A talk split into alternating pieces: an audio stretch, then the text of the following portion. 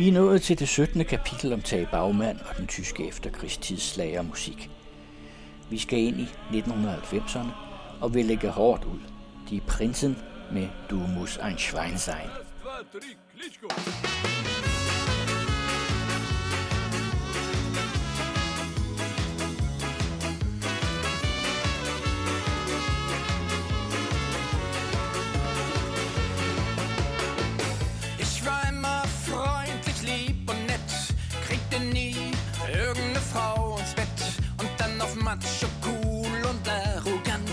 Plötzlich kam sie angerannt. Und wieder seh ich, wie es im Leben läuft. Wer hart ist, laut und sich besäuft, kommt bei den Frauen besser an. Wer will schon einen lieben Mann? Daraus siehst du Konsequenzen und du schaltest um auf schlecht. Die Welt ist ein Gerichtssaal und die Bösen kriegen Recht. Ein Schwein sein in dieser Welt. Schwein sein. Du musst gemein sein in dieser Welt. Gemein sein. Denn willst du ehrlich durchs Leben gehen? Ehrlich. Kriegst den Arschtritt als Dankeschön. Gefährlich.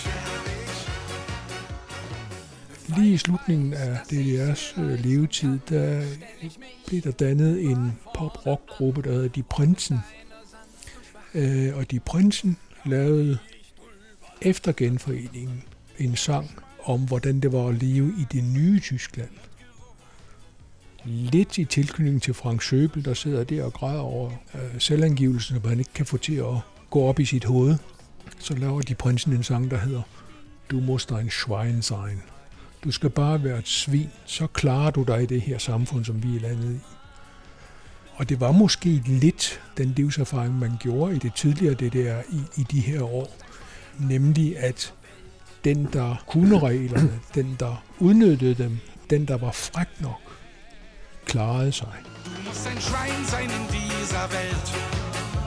Schwein sein. Du musst gemein sein in dieser Welt. Sein. Det var et godt tidspunkt at være entreprenør på, eller tænke entreprenant. Ja, og manøvrere rundt i, i de her gråzoner, som der jo naturligvis opstod. Mm. Det var bare ikke en kultur, særlig mange østtyskere kendte til.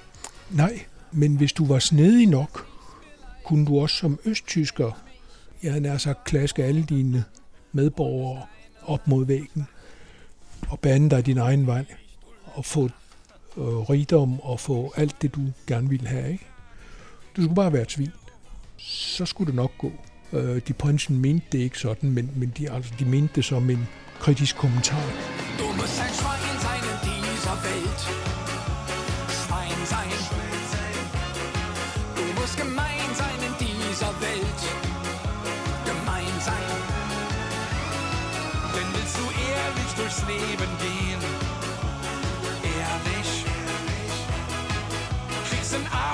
Als Dankeschön.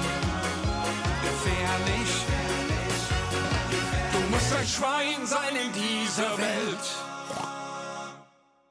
Schwein sein!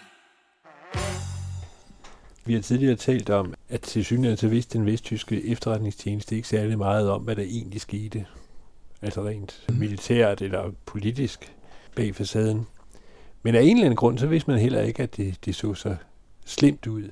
Altså jeg kan også huske første gang, jeg kommer til Østjylland i 92. Jeg fik også et chok, at jeg havde set det fra togvinduet, når jeg skulle til Vestberlin. Ikke? Men det var jo helt vanvittigt forsømt. Mm. Og det var nær, nærmest en lige så stor overraskelse for Vesten som, som murens fald. Hvis jeg skal være helt ærlig, så tror jeg ikke på det. Dels fordi vesttyske firmaer jo havde, også havde opereret i Østtyskland, så de vidste udmærket godt, hvad der foregik. Dels fordi øh, Øh, ganske mange øh, vesttyskere jo besøgte det der, så de vidste også, hvad der foregik. Så jeg tror ikke på, at det kom som nogen overraskelse, at det stod så slemt til. Når vesttyskerne lavede den underlige konstruktion, at de lavede et holdingselskab, der fik tilført alle de østtyske øh, statsejendomme, erhvervsejendomme og firmaer og alt muligt. Det blev puttet ind i en stor kasse, og så gav de sig til at sælge ud af det. Så var det, fordi de vidste udmærket godt, hvordan situationen var. De skulle af med de her firmaer i en rasende fart, øh, så de solgte dem langt, langt under kostpris, om jeg så må sige. Langt under måske de værdier, der var.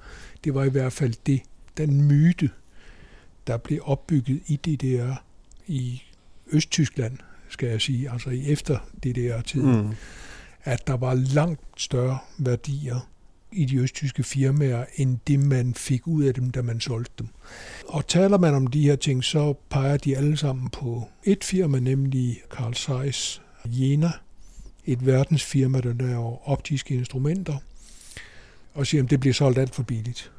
Men beder man dem så om at komme med det næste eksempel, så kniver det.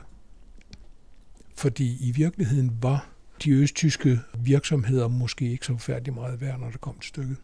Der, hvor man kan have nogen indvendinger imod det, der skete i det, der kom til at hedde Treuhand Anstalt, det var øh, den måde, man øh, solgte øh, fast ejendom på, jord fast ejendom. Hvor man jo samtidig gik helt ned på øh, 1 D-mark for noget, der måske nok var en ruin, men dog var mere end en D-mark der. Øh, og, og det her, det gav en ny opblomstring til den vesttyske, østtyske, aktivistiske, venstreorienterede øh, scene, som, som fandt Trøjhøjen som et slags omdrejningspunkt, og det endte jo også med, at der blev begået et attentat mod lederen af Trøjhandanstalt, som blev dræbt i et attentat. Og det var måske så den sidste terroranslag i den terrorbølge, der, der var startet allerede i begyndelsen af 70'erne. Men øh, fordi man håndterede på den her måde med Trøjhandanstalt, så mener mange østtyskere den dag i dag, at de blev forfordelt, at de blev kørt bagud af dansen, øh, og at det er derfor, man stadigvæk ikke har samme i, i deres e- egen opfattelse, ikke har samme livskvalitet i øst som i vest. Men det kan måske også skyldes, at det er et eksempel blandt rigtig mange på, at altså genforeningen i dag er det jo ikke en udpræget lykkelig historie. Det er i hvert fald en meget sammensat historie. Og nu skal jeg jo ikke fremhæve mig selv, men jeg kan nemlig huske allerede, da muren faldt, så sagde jeg, altså nu skal vi passe på med, at der findes både en lille historie og en, og en stor historie der havde man nok ikke helt højde for en lille historie. Det kan godt være, at styret var totalitært i DDR, men menneskene var det jo ikke. Altså, hvad var det? Sting havde vist det tit. Russians Love said Children Too. Det er et forfærdeligt nummer, men budskabet er jo sådan set rigtigt nok. En af dem, der har beskrevet det, det er øh, en øh, forfatterinde, der hedder Jana Hensel, hedder hun. Og hun har beskrevet, hvordan det var. Hun var ganske ung. Hun var i puberteten der, i, i, da muren falder, og har så sin ungdom op gennem 90'erne. Hun skriver, fjernet af hænderne var det som om, jeg befandt mig i en tidskapsel. 90'erne overalt. Et andet årti havde til synligheden aldrig fundet sted på DDR-grund.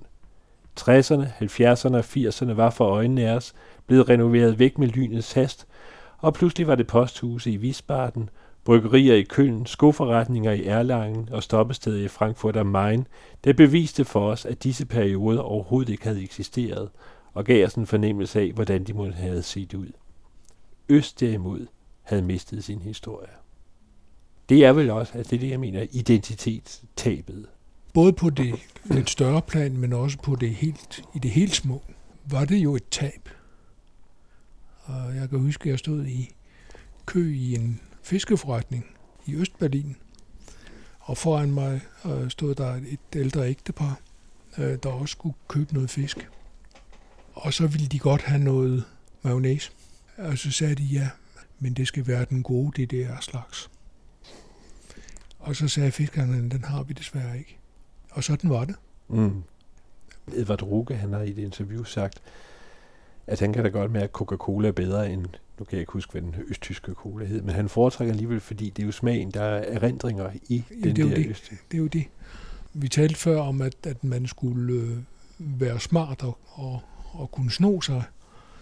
det gik nogenlunde hurtigt op for de vesttyske firmaer, at der var et marked i Østtyskland.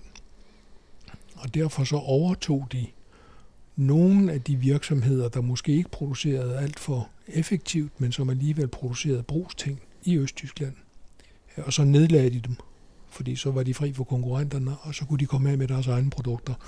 Men der skete det interessante, at de opdagede, at forbrugerne stadigvæk gerne ville have nogle af de gamle DDR-varer, for dem stolede de på, for dem kendte de. Og derfor skete der for eksempel det, at et øh, vesttysk vaskepulverfirma, som overtog og nedlagde en østtysk produktion af vaskepulver, genindførte den østtyske indpakning og kaldte det det østtyske navn. Det var vesttysk vaskepulver, men i en østtysk indpakning, fordi det ville folk gerne have. Det kan selvfølgelig også være svært at ændre vanen, når man har været vant til et bestemt vaskepulver, og så er det det, man vil have. Endnu mere tydeligt var det, når vi taler om tobak og om spiritus, fordi det er jo tillærte øh, smager, om jeg så må sige. Og der ville man altså meget længe gerne have øh, sine østtyske øh, produkter. Andre øh, produkter var man så helt med på, sagtens kunne være vesttyske, fordi der havde man selv indstillet sig på, at de østtyske øh, produkter måske ikke var helt så gode, som man gerne ville have dem.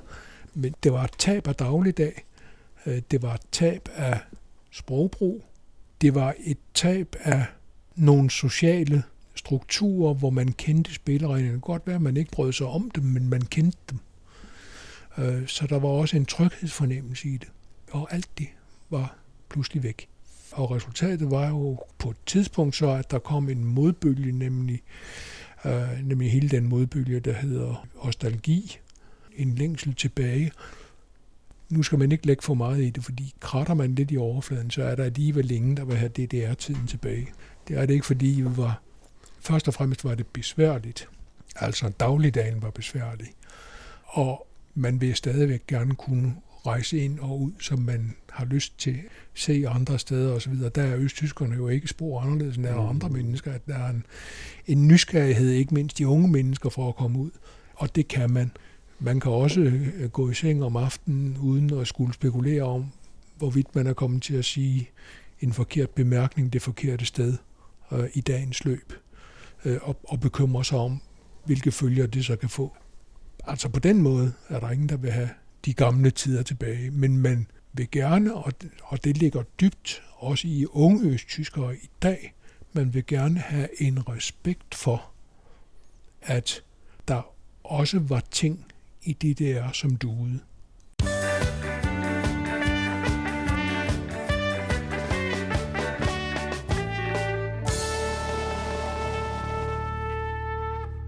Wer ist überall der Erste? Das ist Fritz, der Traktorist. Ob's im Flügen oder Sehen oder ob's im Lernen ist. Auf dem Felde bei der Arbeit singt er stets das beste Lied. Dann stimmt Gretlein ganz leise, weil ihr Herz vor Sehnsucht glüht. Nach dem Fritz mit dem Traktor, nach dem Fritz, ja, dem Fritz, dem Fritz, dem Fritz, dem Traktorist.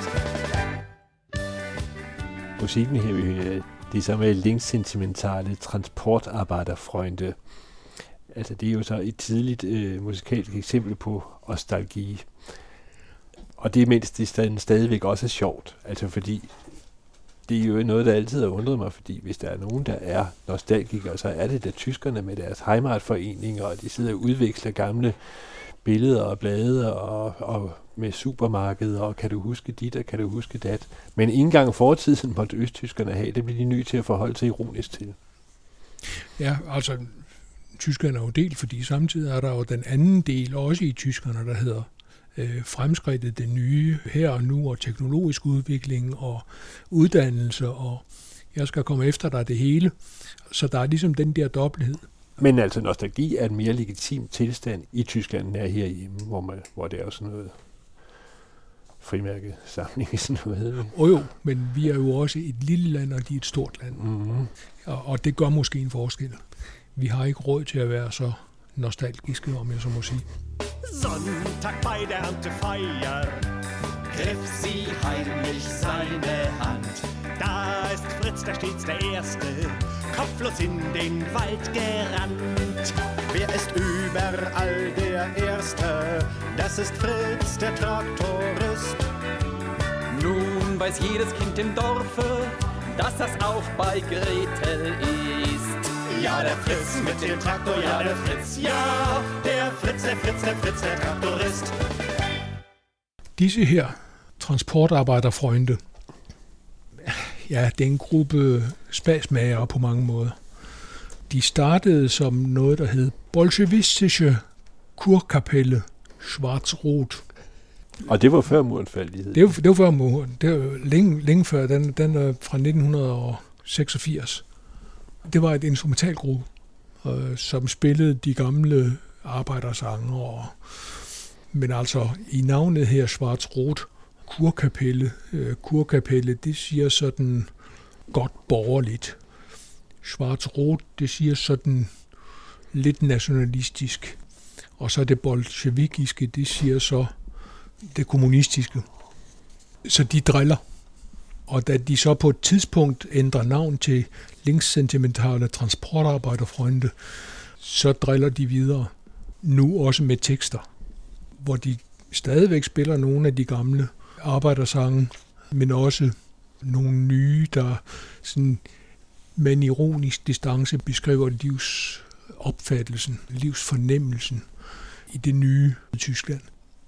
Både denne her og Panko har nogle forbilleder, som blandt andet er øh, nogle af de tyske forbilleder. Man kan næsten høre på navnene, at de kommer lidt fra det samme hjørne, Einstürzende Neubauten eller Kraftværk. Og så også den, der hed Ton Steine Scherben, som i virkeligheden er et citat af navnet på et af de store tyske fagforbund, som hed Tonsteine Erden, som var byggeriarbejdernes kartelforbund, kan man sige. Tonsteine Scherben er et af de tidlige meget tidligt, tilbage i begyndelsen af 70'erne. vi begyndte, jeg begyndte af 70'erne, meget tidlige forløbere for det, der så udvikler sig til den tyske punk-rock, er vi nødt til at sige.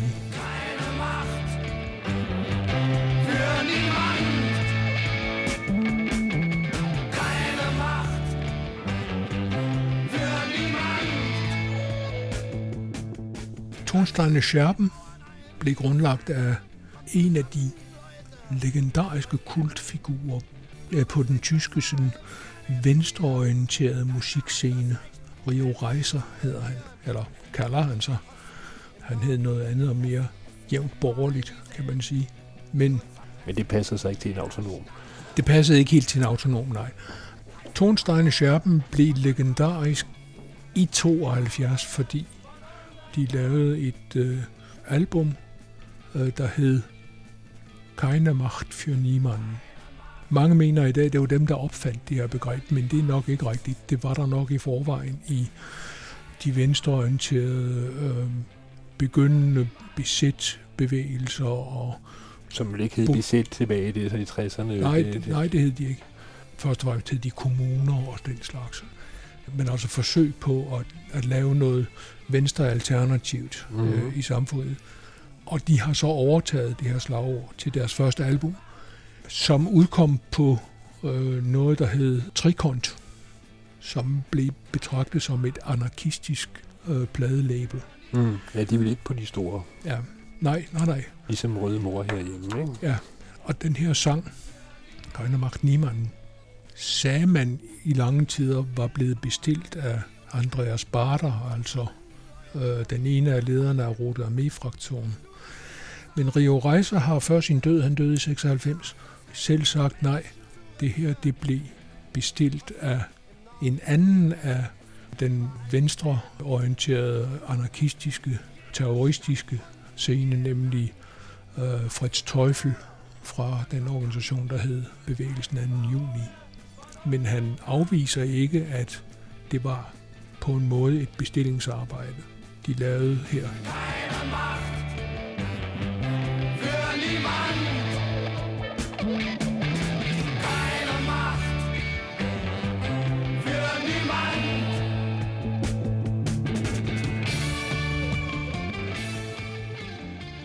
Når jeg opholder mig lidt ved Tonstein er øh, Scherben og ved, og ved Rio Reiser, så er det fordi han er, og de er forbillede for næsten alle de øh, punk-rock bands, øh, som øh, er både i Vesttyskland og i Østtyskland.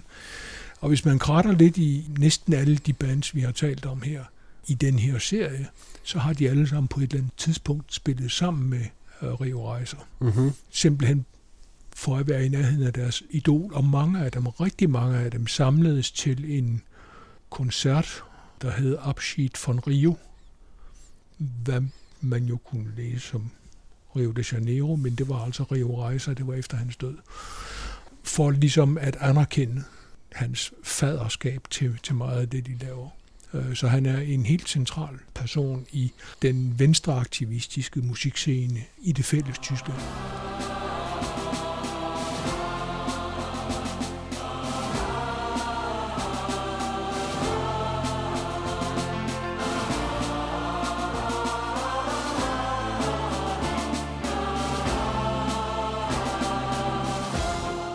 Vi er tilbage i de uoverskuelige 90'ere. Lieb Vaterland.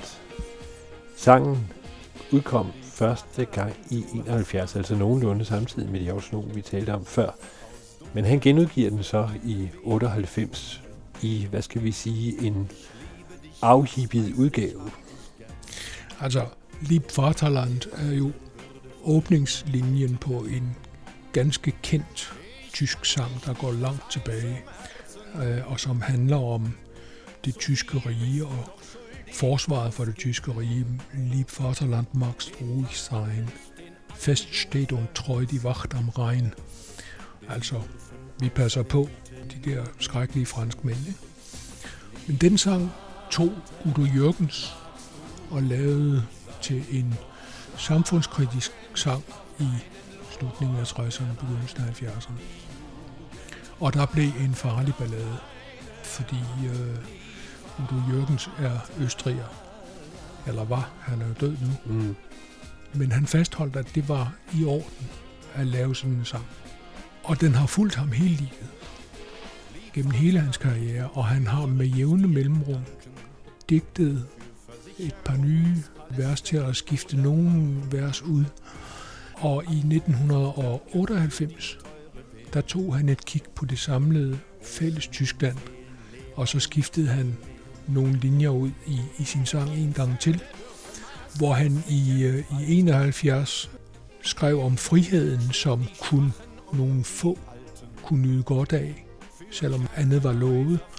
Så blev det i øh, 98 til den plads i lyset, som du havde lovet. Er det kun nogle få forundt. Altså ikke længere en kommentar til det delte Tyskland, hvor nogen var ufrie og andre ikke var, men til det forenede Tyskland, hvor nogen lever i lyset, og andre må blive i skyggen. I, i sin første udgave, der skriver han, øh, dem der har magten, de, selv, de slår hegn om deres skove og om deres floder. Og det bliver så i 98 til, men sov nu ikke på din laverbær. I den første version, og børnene leger i vejkanten. I den anden version, ungdommen venter på din hånd, altså du må gøre noget for ungdommen her. Så han forsøger også at beskrive, hvad skal man sige, fornemmelsen af tilværelsen i det fælles Tyskland. Og han fik i øvrigt ikke så meget ballade for, for øh, den anden udgave, end som han fik som, øh, for det første.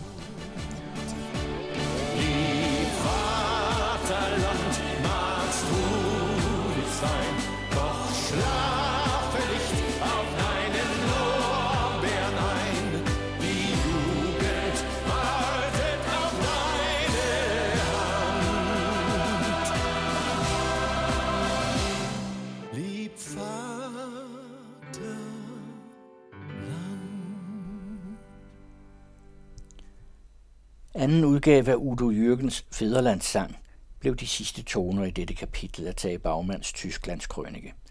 Og Tage Bagman og Søren E. Jensen holder nu sommerpause, men bare rolig, de fører den tyske historie til ende, altså helt frem til i dag. Serien er en Søren E. Jensen og Jytte Nordholt produktion.